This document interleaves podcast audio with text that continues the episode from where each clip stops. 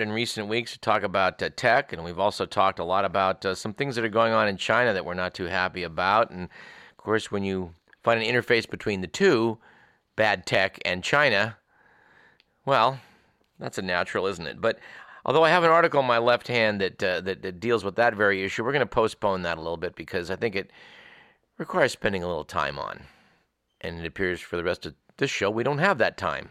But I stumbled on an article or two that really kind of opened my eyes about something that I'd been wondering about for a while, and I want to discuss those with you, dear friends.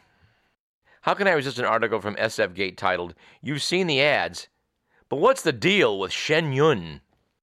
In the piece by Alix Martichoux, they posit that unless you live under a rock, you've probably seen a billboard or heard dozens of ads for Shen Yun Performing Arts.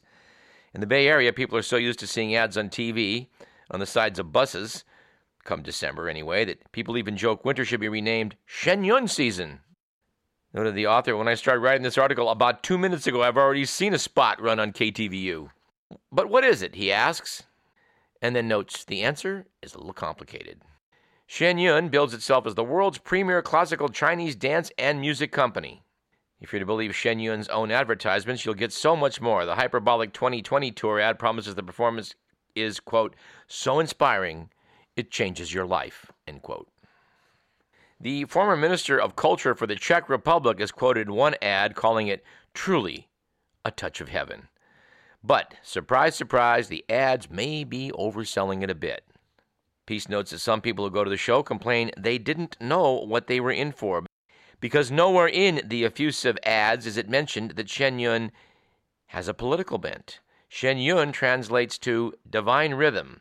According to the show's website, the artists who put it on practice Falun Gong, also known as Falun Dafa, a belief system that encompasses meditation, Tai Chi type exercises, and strict morality, meaning smoking, alcohol, and extramarital or same sex relationships go against their teachings. An article in The Guardian in 2017 describes part of the show. The curtain rose on a group of young students sitting in peace, meditating, and reading oversized yellow Falun Gong books. The dancers performed elaborately pantomimed good deeds, helping an old woman with a cane, chasing down a woman who had dropped her purse. But when one unveiled a Falun Gong banner, suddenly a trio of men wearing black tunics emblazoned with a red hammer and sickle entered. The commie thugs began beating people up, clubbing, and kicking innocent Falun Gong followers. The Fresno Bee called the show a beautiful and odd production that veers wildly between two extremes delicate artistic expression on the one hand, and a brusque, heavy handed effort to inculcate political and spiritual viewpoints on the other. Some who posted reviews weren't as eloquent. Be warned, said one, religious sermon. I walked out as soon as anti evolution statements were made on the screen. False advertising. The Chinese Communist government of the People's Republic of China is not exactly a fan. The practice of Falun Gong is forbidden in China, and its members are routinely persecuted. In condemning the quote, so called Shen Yun unquote performance, the embassy's website calls Falun Gong a cult that seriously harms society and violates human rights and is a cancer on the body of modern civilized society. To which the Guardian retorted, there's no evidence of the kind of coercive control that the label suggests. Besides, it's not like the Chinese government has a stellar human rights record. Anyway, I've been tempted to see the show after seeing all these ads and these colorful dancers, and it looks kind of uh, acrobatic and interesting, but uh, uh, I don't know. I don't want to get a political lecture. Well, not lecture exactly, but, you know, heavy handed performance. But what really struck me as odd about Falun Gong is there's a connection between it and the Epoch Times. There's a 7-Eleven near me that where I see copies of the Epoch Times, and I always have to laugh at the headlines because it looks like it's being written by, uh, I don't know, Team Trump. Looks like Roger Stone had a hand in selecting some of the headlines. Anyway, there is a connection between Falun Gong and the Epoch Times, and uh, the Europeans are a little bit concerned about it. Apparently, this obscure newspaper is described as fueling the far right in Europe. Back in 2017, Stephanie Albrecht, investigative reporter for the German broadcaster RTL, was in the midst of what would become a prize winning investigation of Alternative for Germany, a far right party that would go on to shock the world by winning seats in parliament on an anti immigrant, anti Islamic message. Like some of their alt right peers in the U.S., supporters of the AFD distrust traditional media, preferring to consume the work of alternative news sources, typically shared through Facebook. One of their principal sources of information was an online newspaper little known outside of far right circles. That's how Albrecht, armed with a hidden camera, came to spend several days filming inside the Berlin offices of the Epoch Times. What Albrecht got was a rare look into the strange and secretive world of the newspaper, which was founded by practitioners of the Falun Gong spiritualist discipline that originated in China. The Times staff members, which Albrecht met, were all devotees of Falun Gong. Every day at 6 p.m., a bell rang. Everyone in the newsroom stopped what they were doing, sat at the desks, and meditated. Even stranger were the topics of discussion. The conversations were weird, Albrecht told me over the phone. I was there for half an hour and they talked about so many conspiracy theories. It was raining outside, and they started talking about how these machines can change the weather. Have you recognized that it was raining the day before the Brexit election? Maybe somebody wanted to influence that. In the U.S., the Times bills itself as the newspaper that President Donald Trump views as the most credible and the only one he trusts. The U.S. version of the paper is tamer than its German cousin, but it has won over fans of the far right with its exhaustive coverage of Spygate, a theory pushed by the president, who claims the FBI spied on his campaign and a criminal deep state sought to undermine his presidency. Revenues for the paper have doubled since Trump took office. Anyway, this is a story worth running down. I, I, have been tempted many times to buy a copy of the Epoch Times. I will do so in the future, and after snagging one, bring it home and see if I can uh, talk about some of their alternative facts and alternative news notions. All right, let's take a turn back from China into the U.S. into Silicon Valley and talk about an article in the December 2nd issue of The New Yorker, which is going to be worth some mention. It was titled The Defector by Brian Barth, and it was about Roger McNamee. Back in 1982, Roger was a 26 year old analyst at T. Rowe Price. The personal computer revolution was just beginning, and McNamee invested in Electronic Arts, now a leading video game maker, and Sybase, a pioneering database firm, among others. In 1991, he partner, partnered with the venture capital firm Kleiner Perkins, where he listened to pitches for Netscape and Amazon. He invested in those too, and a few years later, he co founded Silver Lake Partners. The portfolio that Silver Lake now the businesses in Silver Lake's portfolio now produce $230 billion in annual revenue. McNamee has mentored many of the people who transformed Silicon Valley. In 2006, when Facebook was a two year old company with less than $50 million in annual revenue, McNamee advised Mark Zuckerberg to turn down Yahoo's offer to buy it for a billion. It's now worth more than $500 billion. McNamee saw the tech industry as an experiment in creative and profitable problem solving. He grew unnerved by its ethical failures only in 2012 when Uber came to him for investment capital. He decided that Silicon Valley had changed. These guys all wanted to be monopolists, he said recently. They all wanted to be billionaires. McNamee was convinced that Facebook was different. In February of 2016, shortly after he retired from full time investing, he noticed posts in his Facebook feed that purported to support Bernie Sanders but struck him as fishy. That spring, the social media fueled vitriol of the Brexit campaign seemed like further proof that Facebook was being exploited to sow divisions among voters, and the company executives had turned a blind eye. The more McNamee listened to Silicon Valley critics, the more alarmed he became. He learned that Facebook allowed facial recognition software to identify users without their consent and let advertisers discriminate against viewers. Real estate companies, for example, could exclude people of certain races from seeing their ads. Ten days before the presidential election, McNamee sent an email to Zuckerberg and Sheryl Sandberg. I'm disappointed, I'm embarrassed, I'm ashamed, he wrote. Facebook has done some things that are truly horrible, and I can no longer excuse its behavior. Facebook is enabling people to do harm. It has the power to stop that harm. What it currently lacks is the incentive to do so. Within hours, Zuckerberg and Sandberg sent McNamee cordial replies, assuring him they were already working to address some of the issues he'd raised. They dispatched a Facebook executive, Dan Rose, to talk to him. Rose told McNamee that Facebook was a platform, not a publisher, and couldn't control all user behavior.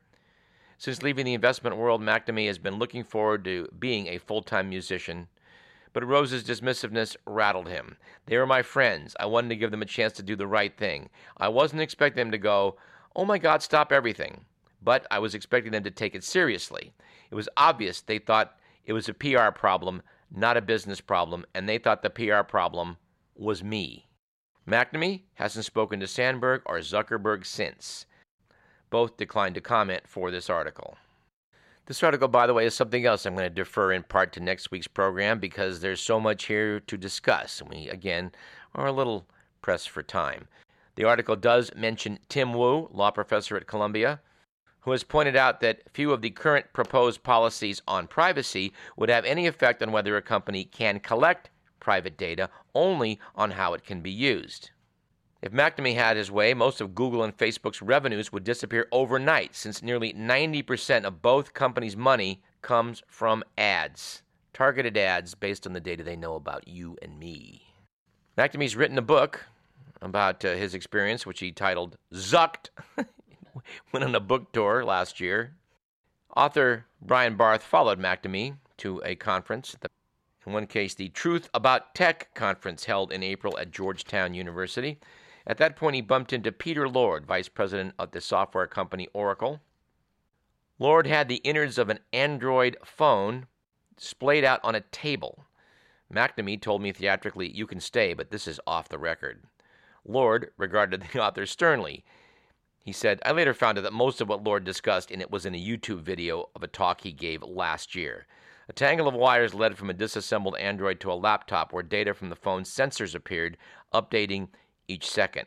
This amount of data, Lord explained, gesturing at the screen, clogged with numbers, was routinely collected on each of Google Android's approximately 2 billion users.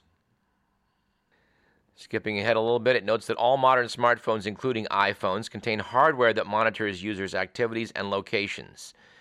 But McNamee and experts agree that Androids are unique in the extent to which they collect and retain user information. I want to pause at this point to note that you know I took some time to check out this video, or at least one of them, from Peter Lord on YouTube, and I was a bit shocked despite being a technical ignoramus about such matters.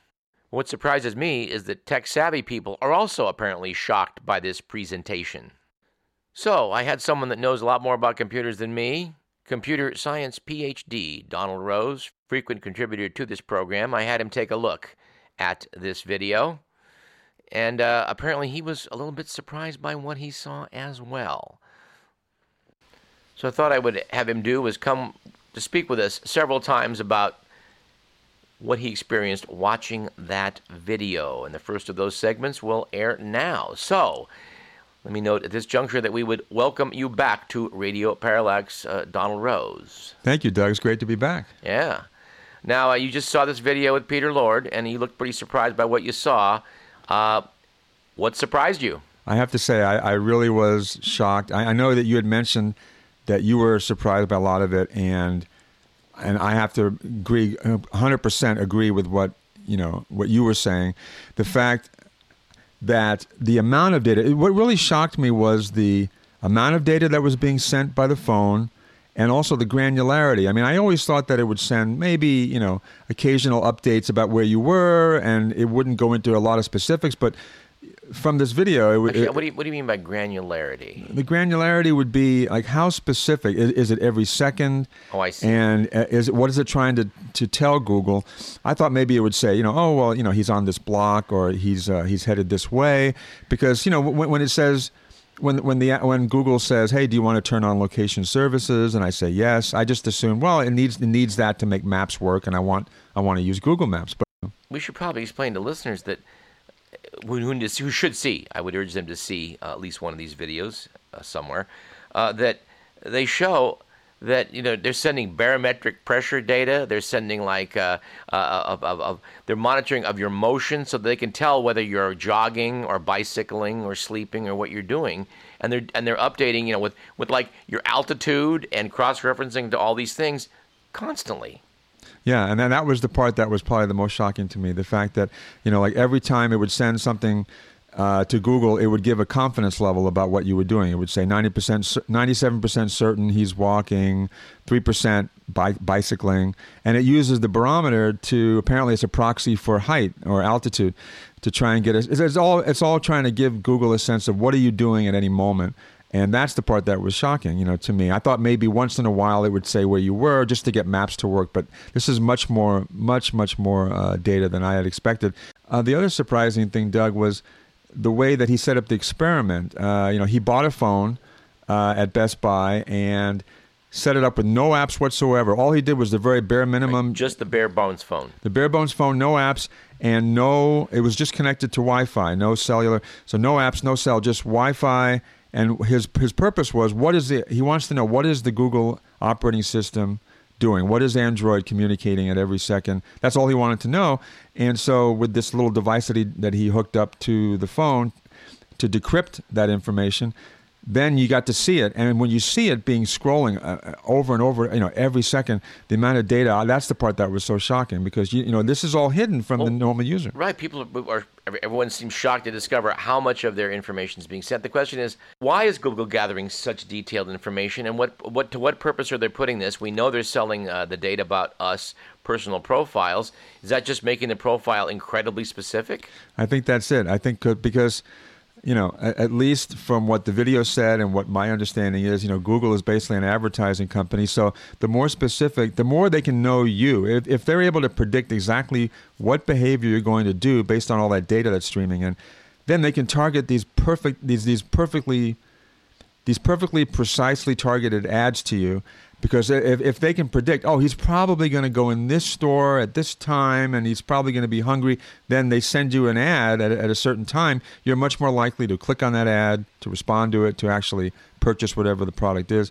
And I think that's the purpose of all this streaming data. Although they would probably claim, well, it's also to make the apps better, to make to make our service right. better. We want to know you better so we can tar- send you ads you actually like. There probably is some truth to that. You, there are ads that are probably more to your liking, but it's a little scary that they know kind of know what let's you're going to cross reference this into the whole Cambridge Analytica scandal with Facebook. I mean, what they were able to do through personality profiles was know with great precision the most effective way to pitch a political ad to someone. Now, in this case, could we not say that if Google knows to the nth degree what you're doing, what you're engaged in, they can use various algorithms to make to come to conclusions about you that allows you to be that much more effectively manipulated? I think it is possible, but I would say it's probably. I don't think Google would be able to do that to the degree Facebook can, because as as Peter Lord pointed out in the video, you know, with Facebook, you're giving all this inf- much more rich information all the time. You you're, you're giving it all sorts of things about what you like and, and what you do. Google, you know, it's more about the location and but Google uh, isn't able to infer all those same things based on your searches on Facebook and things you're looking at, how much time you're spending on it. And it seems to me in the, in the Google and Facebook are kind of two peas in a pod. Actually, can I? I'm going to do say that over because you're right. Because I was thinking, I'm thinking, I was just thinking of the video, but you're right. When you think of all the searches and things, well, think about yeah. think about so, how you. So let me. How do you think about? Yeah, you're right. Think about how you respond to what I would say. Right. Just don't yeah. don't backtrack. Just go forward. Well, you make a good point, Doug. Um, you know, in addition to all the location information, which was the main thrust of that one video we were talking about, you, uh, through Google's, you know, the searches that you do on Google do reveal a lot about your personality, what you like.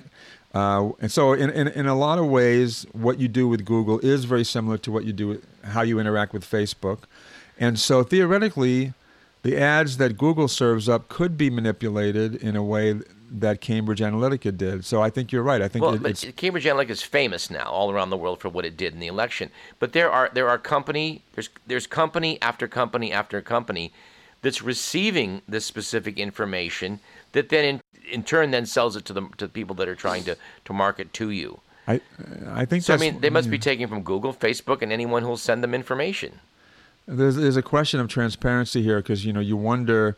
Uh, it, it would seem like Google if it wanted to really be in tune with its you know, it says in its charter, you know, do no evil, you know, supposedly. So, uh, if it really wanted to be transparent, it should tell people, like, well, where where is all this data?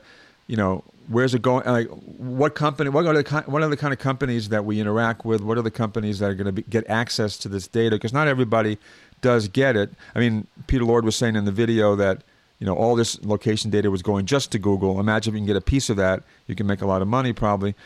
I don't know how much of that information is being given or sold to. Well, I don't think any of us really do at this point, and I think we'd like to. I'd like to.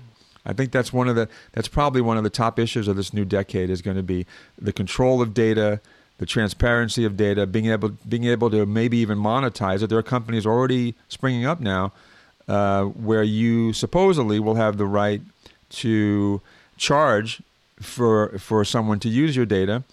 Um, now, you know how many companies are going to actually sign on to this sort of a service? Who knows? But at least the issues are being raised. People are talking about it. Companies are springing up because they realize there's a market there. There's a huge burgeoning market for people that want to be private, people that, that want to use services that don't track you or at least are transparent about how they track you. So, but they're telling us privacy's dead. I mean, they're telling us again and again. You forget it. I mean, you, everywhere you go and walking down the street now, they're going to be having cameras telling who you are and where you are. Well, maybe we should think of that old Mark Twain quote. You know, the, which is the, if I can paraphrase the uh, the reports of privacy's death have been greatly exaggerated.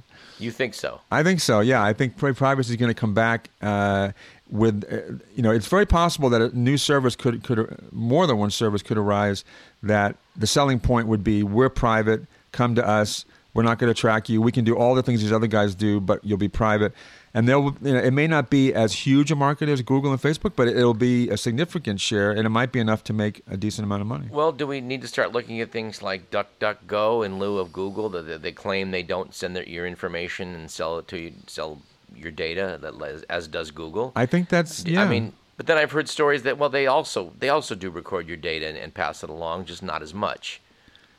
Yeah, I, I don't know the exact innards of DuckDuckGo, but yeah, yeah, certainly services like DuckDuckGo and others like that are going to be are going to I think they're going to rise in popularity because of the huge publicity you know against these big you know giants like Google and Facebook and, and what they're doing. More and more people are aware of it. More and more people are starting to come around to the things that you've been saying on your show for a long time, and I think that's only going to make more and more people investigate companies like DuckDuckGo. And who knows, there might be it could be that uh, a company will come along that sort of does a suite where they do all the things that DuckDuckGo does, plus you know this what's other company does, and maybe two or three together could form, you know, an alliance that then you can use all those a- as a counter to. Proton Mail. Proton Mail, Mr. McMillan says. That's right. So Proton Mail, you know, and other other services Well, that, that that supposedly Okay. will be uh, a, so you'll be able to do what Gmail and and and Google and Facebook do without well, having. you? That's the question I have. I mean, it's it's it's easy to find a different search engine. How easy is it to find a, uh, a a social media company that has two billion people around the world attached? That's a great point. See, that's there's there's much more stickiness with Facebook than there is with Google. With Google, you can go to another search engine. If in, in fact, that's how Google really you know came to be because you know Yahoo back in the day in, in 1998 Yahoo was the number one thing. Yahoo was what everyone used, and Google was this young upstart. But they did search better than Yahoo. Yahoo was being gamed at the time, and so very quickly Google took over. Now that's because it's it's less sticky with search, like you were saying. You can switch on a dime, but with Facebook, my gosh, two million people, you, all your friends, all the, all these people, all these photos you put on there, it's so sticky. You you put so much into it that it's much harder to switch. You're right. And and and who's going to go to another service? The argument would be if all your friends are back on Facebook. But if everybody left en masse, then then it could work. I know that's, a silly true. question. It's obviously we're giving away that we're not uh, we're not millennials because no millennials are on Facebook. Well, I don't know about that, Doug. I'm a millennial. I don't know what you're talking about. Okay, Boomer.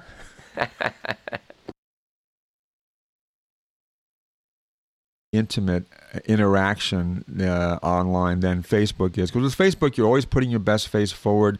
No pun intended. You're, you're, you're putting the stuff on there that you want people to see, and you're interacting with it in a very guarded manner in the sense that you want it to, you know, things always to look good. With Google, you know, you search for things, you know how it is. I mean, it, you, you, it could be almost anything, and it could be things that maybe you wouldn't want other people to know about. I know. By the way, that search that I made on Google for like how to refine plutonium, you know, that was I was just kidding. Oh, I'm going to make a note in my file, Doug. I'm putting it down right now. Well, Let's wrap it up at this point and continue this conversation because we have a lot to talk about in the, in this subject, but it's it's a lot to digest in one you know one gulp. it'll be very interesting to see with this new decade how things evolve. And I think privacy, you that's that's the one prediction I'm going to make. I think it's going to make a comeback. Come back soon. Donald Rose, Thank you, Doug. Radio Parallax's computer dude. All right, in the six or seven minutes we have left, I'd like to start out with a statistic. We haven't done one of those in a while. The stat today is that 57% of Americans now think President Trump committed an impeachable offense in withholding military aid to Ukraine. 52% say that Trump's Ukraine actions or his unwillingness to cooperate with the impeachment inquiry justify removing him from office. And 57% of Americans think the upcoming Senate trial should include new witnesses. This includes 66% of Democrats and 48% of Republicans. All right, let's see if we can close the show on a lighter note. Let's go with the good, the bad, and the ugly. According to the Week magazine, it was a good week last week for political correctness with the news that the University of Miami is warning its students not to use the dismissive phrase, okay, boomer. University officials acknowledge that young people have pent up frustrations about having inherited a planet plagued by the ravages of climate change. But they said that OK Boomer intolerantly portrays older folks as out of touch and technologically impaired. Well, on behalf of that generation known as baby boomers, well, on behalf of that generation known as baby boomers, I guess all I can say to millennials is sorry for the mess, guys. But I'm sure you'll turn things right around.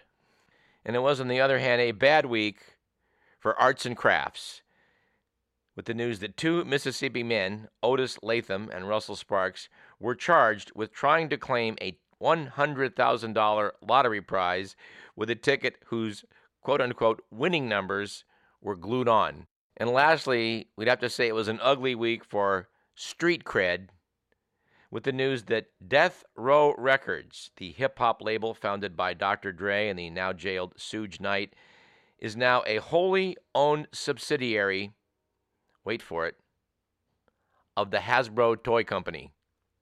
This has prompted Hasbro chairman Brian Goldner to say, and I quote, Our businesses are highly complementary with substantial synergies and a great cultural fit.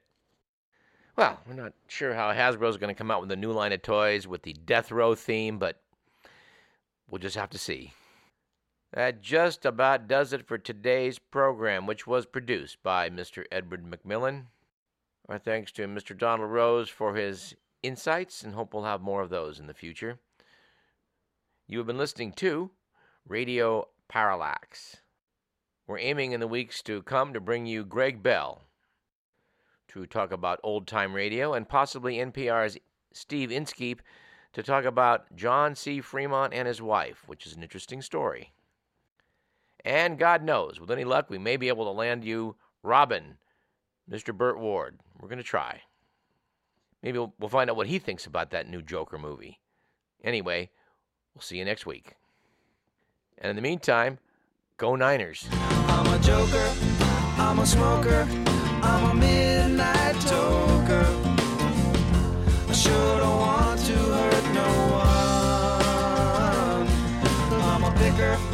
I'm a grinner, I'm a lover, and I'm a sinner.